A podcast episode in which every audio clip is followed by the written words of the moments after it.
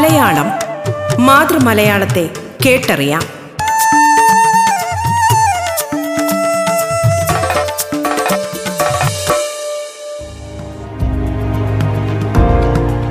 നമസ്കാരം പ്രിയ ശ്രോതാക്കളെ.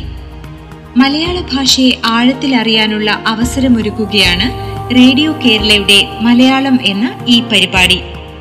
മലയാളത്തിന്റെ ഇന്നത്തെ അധ്യായത്തിൽ അതിഥിയായി എത്തിയിരിക്കുന്നത് കൊല്ലം ഫാത്തിമ മാത നാഷണൽ കോളേജ് മലയാള വിഭാഗം മുൻ അധ്യക്ഷ ഡോക്ടർ ബിയാട്രിക്സ് അലക്സിസ് ആണ്.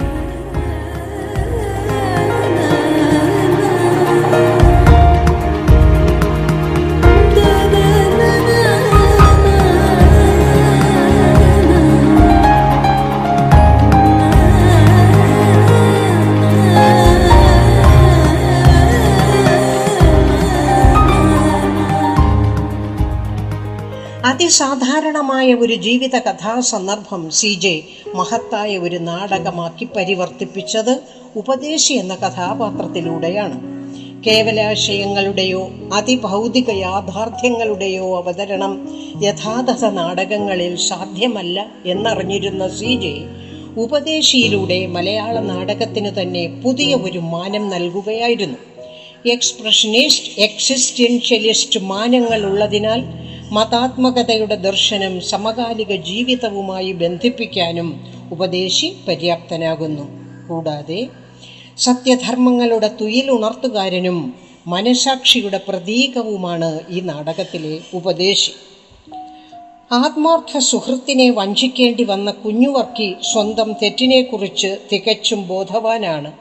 പശ്ചാത്താപവിധ പശ്ചാത്താപ വിവശനായ അയാളിൽ പാപഫലം നരകമാണെന്ന ഉപദേശിയുടെ വാക്കുകൾ ഇടിത്തീയായി ആണ് പതിച്ചത്.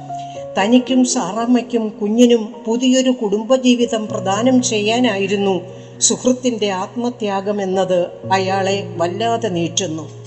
അവരുടെ പുത്രന് കുഞ്ഞു മാത്തുക്കുട്ടി എന്നു പേർ വിളിച്ച് അയാൾ ചരിതാർത്ഥനാകുന്നു. സ്നേഹവും ത്യാഗവും കൊണ്ട് സ്വാർത്ഥതയെ എങ്ങനെ മറികടക്കാമെന്നും ജീവിതത്തെ ഉന്മേഷിത്തമാക്കാമെന്നും സി ജെ ഈ നാടകത്തിലൂടെ അനാവരണം ചെയ്യുന്നു.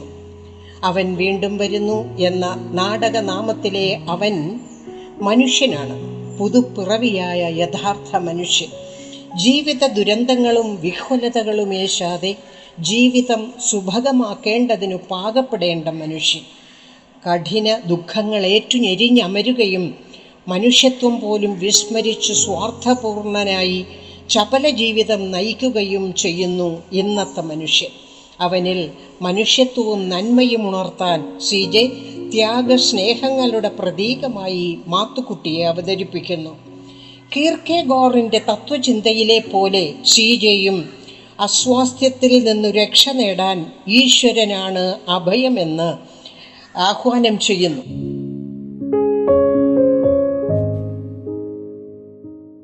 ആയിരത്തി ഒരുന്നൂറ്റി ഇരുപത്തിയെട്ടിൽ ക്രൈം ഇരുപത്തിയേഴ്. യഥാതഥ നാടകത്തിന്റെ പരിധികളും പരിമിതികളും ലംഘിക്കുന്ന നാടകമാണ് ആയിരത്തി ഒരുന്നൂറ്റി ഇരുപത്തിയെട്ടിൽ ക്രൈം ഇരുപത്തേഴ് മരിച്ചവനെ സംബന്ധിച്ചിടത്തോളം മരണം ഒരു ഫലിതമാണ്. ഡെത്ത് ഈസ് എ ജോക്ക് എന്നും ഒരാളുടെ മരണം മറ്റുള്ളവരുടെ മനസ്സിലേൽപ്പിക്കുന്ന ആഘാതങ്ങൾ വ്യത്യസ്തമാണെന്നും ക്രൈം നാടകം ബോധ്യപ്പെടുത്തുന്നു. കഥാപാത്ര ബഹുലമായ ഈ നാടകത്തിൽ പുതിയ നാടക സമ്പ്രദായങ്ങളുടെയും പുതിയ ജീവിത മാതൃകകളുടെയും വക്താക്കളായ ഗുരു ശിഷ്യന്മാർ ഉൾപ്പെടെ പതിനെട്ടിൽ പരം കഥാപാത്രങ്ങളാണുള്ളത്.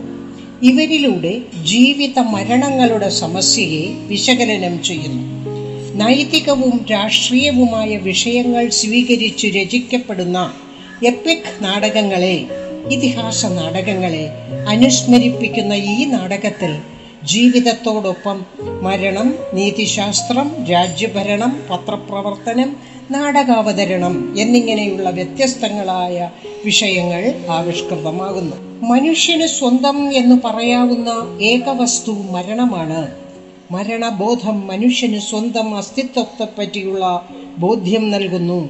എന്നു സിദ്ധാന്തിച്ച അസ്തിത്വാത്മക ചിന്തകൻ ഗബ്രിയൽ മാസേലിന്റെ പ്രഖ്യാത ചിന്തയെ മരണത്തിൽ മരണത്തെ മുന്നിൽ കണ്ടുവേണം ജീവിക്കാൻ എന്ന പാഠത്തെ പിന്തുടരുന്നു ഈ നാടകം. നാടക രചനാവർഷമായ ആയിരത്തി തൊള്ളായിരത്തി അൻപത്തി രണ്ടിന്റെ കൊല്ലവർഷമാണ് നാടക ശീർഷകാദ്യമായ ആയിരത്തി ഒരുന്നൂറ്റി ഇരുപത്തിയെട്ട് പക്ഷേ നാടകത്തിൽ ആയിരത്തി ഒരുന്നൂറ്റി ഇരുപത്തിയെട്ടിനെ കലിവർഷം എന്ന് സി ജെ വിശേഷിപ്പിച്ചിരിക്കുന്നത് മനഃപൂർവമാണ്. കലികാലം സുഖദായകമോ ശുഭപൂർണമോ അല്ല. മറിച്ച് നീതിന്യായങ്ങൾ നശിച്ച് അധർമ്മങ്ങളും അരാജകത്വങ്ങളും വർദ്ധിക്കുന്ന കാലമാണ്. ഈ കാലഘട്ടത്തിലെ ഒരു കുറ്റാന്വേഷണത്തിന്റെ പരിസമാപ്തി പരിസമാപ്തി മരണത്തിന്റെ തനതുഭാവം നേടുന്നതിൽ തേടുന്നതിൽ എത്തി നിൽക്കുന്നു. ജീവിതത്തെയോ മരണത്തെയോ പറ്റി വ്യക്തമായൊരു ധാരണ ഇല്ലാത്ത ശിഷ്യനെ പഠിപ്പിക്കാൻ മാർക്കോസ് എന്ന കൂലിപ്പണിക്കാരന്റെ മരണത്തെ ഗുരു സിദ്ധാന്തവൽക്കരിക്കുന്നു. ജീവിത ബന്ധങ്ങളിലെ അവിശ്വസ്തത പാപമാകുന്നതും പാപത്തിന്റെ ശിക്ഷ മരണമാകുന്നതും വർക്കി എന്ന മറ്റൊരു തൊഴിലാളിയുടെ ജീവിതത്തിലൂടെയും ആവിഷ്കൃതമാകുന്നു.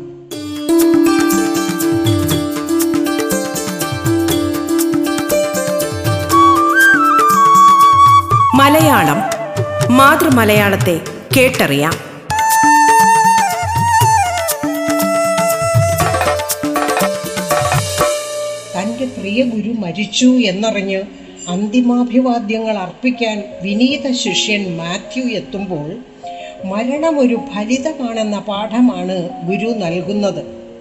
ദാർശനിക ഭാവമേറെയുള്ള ഈ നാടകാരംഭം കേൾക്കാം. ക്രൈം നാടകം സംഭാഷണം ഇവിടെ. ക്രൈം നാടകത്തിലെ പ്രധാന കഥാപാത്രങ്ങൾ മാത്യു എന്ന ശിഷ്യനും അയാൾക്ക് അറിവുകൾ പകരുന്ന ഗുരുവുമാണ്. അവർ സി ജെ തോമസും അദ്ദേഹത്തിന്റെ ഗുരു കേസരിയെ ബാലകൃഷ്ണയും ബാലകൃഷ്ണ പിള്ളയും തന്നെ. ഒരിക്കലും സംശയങ്ങൾ തീരാത്ത ശിഷ്യനെ മരണമെന്ന സമസ്യയെപ്പറ്റി സ്വതന്ത്ര ചിന്തകനും തത്വജ്ഞാനിയുമായ ഗുരു പഠിപ്പിക്കുന്നു. അദ്ദേഹത്തിന്റെ ഉത്തരങ്ങളിലൂടെയാണ് ജീവിതത്തിൽ ജീവിതത്തിൽ ഉണ്ടാകുന്ന മൂല്യച്യുതികളിലേക്ക് നാടകകൃത്ത് വെളിച്ചം വീശുന്നത്. അതിനായി കുമ്മായച്ചൂളയിൽ വീണു മരിച്ചുപോയി എന്ന് സംശയിക്കപ്പെടുന്ന മാർക്കോസിന്റെ കഥ അനാവരണം ചെയ്യുന്നു. സമൂഹത്തിലെ വിവിധ പ്രസ്ഥാനങ്ങളിലെ ജനങ്ങളുടെ പ്രതീകങ്ങളാണ് സ്റ്റേജ് മാനേജർ പത്രാധിപന്മാർ ശാസ്ത്രി കിഴവൻ എറുപ്പുക്ക ചക്കി വക്കീൽ വക്കീലന്മാർ തുടങ്ങിയവർ. നാടകരചയിതാവായ ഗുരുവും പ്രേക്ഷകനായ ശിഷ്യനും ഭാഗഭാക്കാകുന്ന നാടകത്തിൽ മാർക്കോസിന്റെ കൊലപാതകിയെന്ന് ആരോപിക്കപ്പെട്ട വർക്കി ജയിലിൽ വെച്ച് ആത്മഹത്യ ചെയ്യുന്നു. മാർക്കോസിന്റെ ഭാര്യ റുപ്പുക്ക ഭർത്താവിന്റെ സഹപ്രവർത്തകനുമായി നടത്തിയ അവിശുദ്ധ ബന്ധമാണ് പ്രശ്നങ്ങൾക്കെല്ലാം കാരണമായി കാരണമായി തീർന്നത്. കുടുംബത്തിൽ ഒതുങ്ങാതെ വളർന്ന് സമൂഹത്തെയാകെ ബാധിക്കുന്നു. സ്നേഹിതരെ സ്നേഹിതൻ സ്നേഹിതന്റെ ഭാര്യയുമായുള്ള ബന്ധം കൊലപാതകം ചെയ്യാതെ വർക്കിയെ മാർക്കോസിന്റെ കൊലപാതകിയാക്കുന്നതും തുടർന്നുള്ള ആത്മഹത്യയും വർക്കിയെ ഇരട്ട പാപത്തിനുടമയാക്കി. ജനിച്ചുപോയി എന്ന ഒറ്റ കാരണം കൊണ്ട് ജീവിക്കുന്നവരായ ഇക്കൂട്ടർ അസ്തിത്വമില്ലാത്ത ജനങ്ങളുടെ പ്രതീകമാണ്. സാമൂഹിക പുരോഗതിയിൽ അവരെയും പങ്കാളികളാക്കാൻ അവരെ ബോധവൽക്കരിക്കേണ്ടിയിരിക്കുന്നു എന്നും സി ജെ ക്രൈം നാടകത്തിലൂടെ സമർത്ഥിക്കുന്നു. സുഖടിത നാടകങ്ങളെ നിഷേധിക്കുന്നതും അയുക്തികം അസംബന്ധം എന്നീ പേരുകളിൽ വിശേഷിപ്പിക്കപ്പെടുന്നതുമായ അബ്സേർഡ് നാടകങ്ങളോടാണ് സി ജെയുടെ ക്രൈം നാടകത്തിന് സമാനത. ബർത്തോൾഡ് ബ്രഹ്തിന്റെ എപ്പിക് തിയേറ്ററും അന്യവത്കരണ സിദ്ധാന്തവും ആയും ഈ നാടകം അടുപ്പം പുലർത്തുന്നു. ആദർശ ലോകത്തെ യഥാർത്ഥ ലോകമാക്കി തീർക്കുന്നതിന് വിരുദ്ധമായി നിൽക്കുന്ന വസ്തുതകളാണ് സി ജെ ക്രൈമിലൂടെ വിശകലനം ചെയ്യുന്നത്.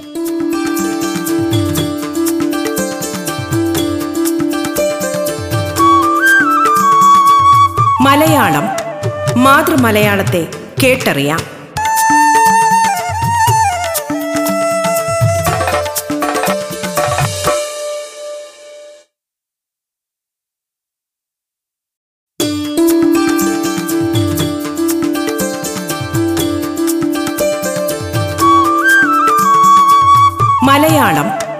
മാതൃമലയാളത്തെ കേട്ടറിയാം. ഡോക്ടർ ബിയാട്രിക്സ് അലക്സിസ് സംസാരിക്കുന്ന മലയാളമാണ് റേഡിയോ കേരളയിൽ ശ്രോതാക്കൾ കേട്ടുകൊണ്ടിരിക്കുന്നത്. ആ മനുഷ്യൻ നീ തന്നെ. സോഫോക്ലിസിന്റെ വിഖ്യാത നാടകമായ ഈഡിപ്പസ് രാജാവിനെ അനുസ്മരിപ്പിക്കുന്ന ബൈബിൾ നാടകമാണ് സീജയുടെ ആ മനുഷ്യൻ നീ തന്നെ. ആധുനിക മനുഷ്യന്റെ ധർമ്മ സങ്കടങ്ങളെയാണ് അദ്ദേഹം ഇവിടെയും ആവിഷ്കരിച്ചിരിക്കുന്നത്. പുണ്യപാപ സങ്കല്പം ധർമാധർമ്മ ബോധം ശക്തി ദൗർബല്യ ഭാവങ്ങൾ യുദ്ധസമാധാനങ്ങൾ എന്നിവ ഒരു വ്യക്തിയിലും സമൂഹത്തിലും സൃഷ്ടിക്കുന്ന സംഘർഷമാണ് ഈ നാടകത്തിന്റെ അന്തർധാര. സങ്കീർണമായ മാനസിക ഘടനയ്ക്ക് ഉടമയായതിനാൽ കൊടും പാപത്തിൽ നിപതിച്ചു പോയ ഒരു മനുഷ്യനാണ് ബൈബിളിലെ ദാവീദ് രാജാവ് അപ്രതിരോധ്യമായ ആന്തരിക പ്രേരണയ്ക്ക് വശംവദനായി പാപിയായി മാറിയെങ്കിലും പശ്ചാത്തപിച്ച് രക്ഷ നേടുന്ന ദാവീദിന്റെ സംഘർഷഭരിതമായ കഥ സി ജെ ഏറെ വിശ്വാസ്യമായി അവതരിപ്പിച്ചിരിക്കുന്നു.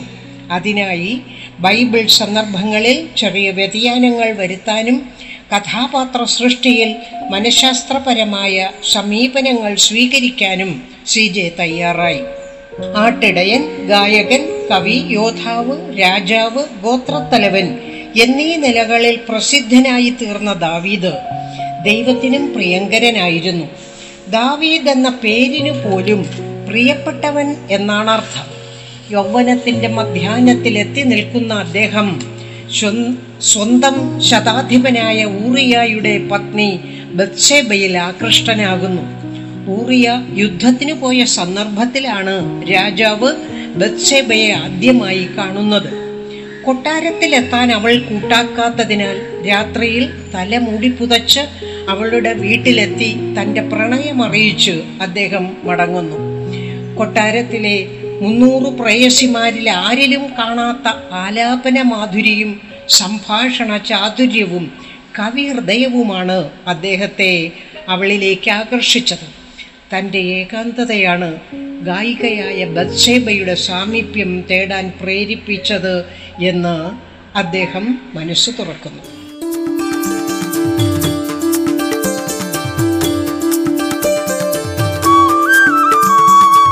മലയാളം മാതൃമലയാളത്തെ കേട്ടറിയാം.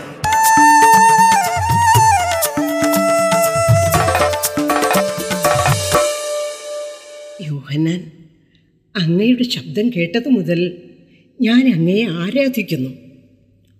പുറത്തു പോ പിശാജി പരീക്ഷിക്കാൻ വന്നിരിക്കുന്നു. പോ. അല്ലെങ്കിൽ പുഴുവിനെ പോലെ ചവിട്ടി അരച്ചുകളയും ഇസ്രായേൽ പ്രവാചകന്മാർ സ്ത്രീകളെ തല്ലാറുണ്ടോ? തീർച്ചയായും സർപ്പത്തിന്റെ തല ചതയ്ക്കണം. എന്നാലും വിരോധമില്ല. എന്നെ തൊടാതെ അടിക്കാനൊക്കുകയില്ലല്ലോ യഹോവ ഇതെന്തു മാരണമാണ്? കാരാഗ്രഹത്തിൽ കൂടി സ്വൈരം തരുന്ന യോഹനാൻ നിർത്താനാണ് പറഞ്ഞത്. ദൈവമേ ഇതെന്തൊരു ദ്രോഹം. ഹേറോദോസിന് എന്നെ ദ്രോഹിക്കണമെങ്കിൽ സിംഹങ്ങളുടെ ഗുഹയിലിട്ടുകൂടെ? ഭ്രാന്ത് പിടിച്ച പെണ്ണുങ്ങളെ പറഞ്ഞേക്കണം എന്നെ ഹേറോദേശ് അയച്ചതല്ല. അങ്ങനെ അയക്കുകയുമില്ല. ഞാൻ അങ്ങോട്ട് ചെല്ലുന്നതാണ് അയാൾക്ക് ഇഷ്ടം അവനും നീയും ശപിക്കപ്പെടട്ടെ. അങ്ങ് കോപിക്കുമ്പോൾ ഇരട്ടി സുന്ദരനാകുന്നുണ്ട്. അങ്ങ് തികച്ചും ഒരു പുരുഷനാണ്. പൗരുഷത്തെ എങ്ങനെ മാനിക്കാതിരിക്കും? ഇവിടെ നിന്ന് കൊഞ്ചിക്കുഴയാതെ പോകാനാണ് പറഞ്ഞത്. യോഹനാൻ അങ്ങ് മിഷിഹായാണെന്ന് ഞാൻ വിശ്വസിക്കുന്നു! നീ ആ വാക്കുച്ചരിക്കുന്നു!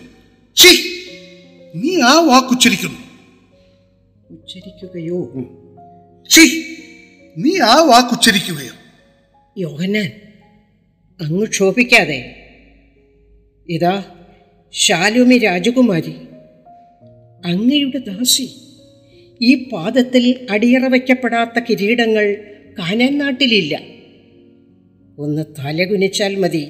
ഹേറോദേശിന്റെ സിംഹാസനം എന്റേതായിരിക്കും എങ്കിലും ഞാനിതാ ഈ കാരാഗ്രഹത്തിലേക്കാണ് വന്നത്.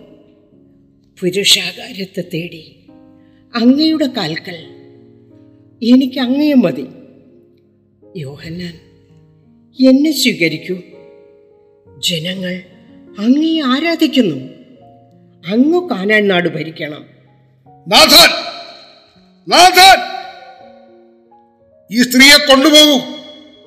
എനിക്ക് ഹേറോദോസിനെ കാണണം. ആ കുറുക്കൻ വരികയില്ല. അയാൾക്ക് അങ്ങയെ ഭയമാണ്. എന്നെയും. സ്ത്രീയെ എന്റെ ക്ഷമ ഇനിയും പരീക്ഷിക്കരുത്. അങ്ങ് ഇങ്ങനെ പെരുമാറുന്നത് ബുദ്ധിശൂന്യമാണ്. എന്റെ അമ്മ അങ്ങയെ സ്നേഹിക്കുന്നില്ല. നിന്റെ അമ്മ പിശാജിന്റെ വർഗം. പോ പോ മറയത്ത്. യോഹന്നാൻ ഞാൻ അങ്ങയെ സ്നേഹിക്കുന്നു. എന്നെ സ്വീകരിക്ക്. ഞാൻ ആടാം പാടാം അങ്ങയുടെ കൂടെ പ്രാർത്ഥിക്കാം. മരുഭൂമികളിൽ വന്ന് തപസ് ചെയ്യാം. അങ്ങ് ഉത്തമ പ്രവാചകനാണ്. യഹോവയുടെ അഭിഷിക്തനാണ്. ഹേറോദേശിനെയും ആ വർഗത്തെയും നമുക്ക് ആട്ടിപ്പായിക്കാം. ഇത് പറയുന്നത് ശാലോമിയാണ്. ഗലീലയിലെ കന്യകയായ രാജകുമാരി ശാലോമി ക്ലിയോപാട്ര എന്റെ ദാസിയാകാനേ പറ്റൂ. യോഹന്നാൻ ശാലോമി ഇതുവരെ പുരുഷന്റെ മുമ്പിൽ മുട്ടുമടക്കിയിട്ടില്ല. യോഹന്നാൻ. യോഹന്നാൻ. യോഹന്നാൻ നമുക്കിനിയും കാണാം. അപ്പോൾ അങ്ങായിരിക്കുകയില്ല ആജ്ഞാപിക്കുന്നത്. അങ്ങെന്നെ നായെപ്പോലെ ആട്ടിയോടിച്ചു. ഒരിക്കൽ നമുക്കിത് കണക്ക് പറയാം. ഹേറോദേശിന്റെ സിംഹാസനം അതിനുവേണ്ടി തകർന്നാൽ എനിക്കെന്ത്? ഇതാ നാഥാൻ വാതിലടച്ചുകൊള്ളൂ.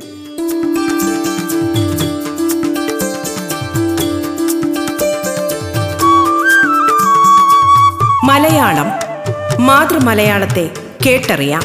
ഡോക്ടർ ബിയാട്രിക്സ് അലക്സിസ് സംസാരിച്ച മലയാളത്തിന്റെ ഇന്നത്തെ അധ്യായം ഇവിടെ പൂർണമാകുന്നു.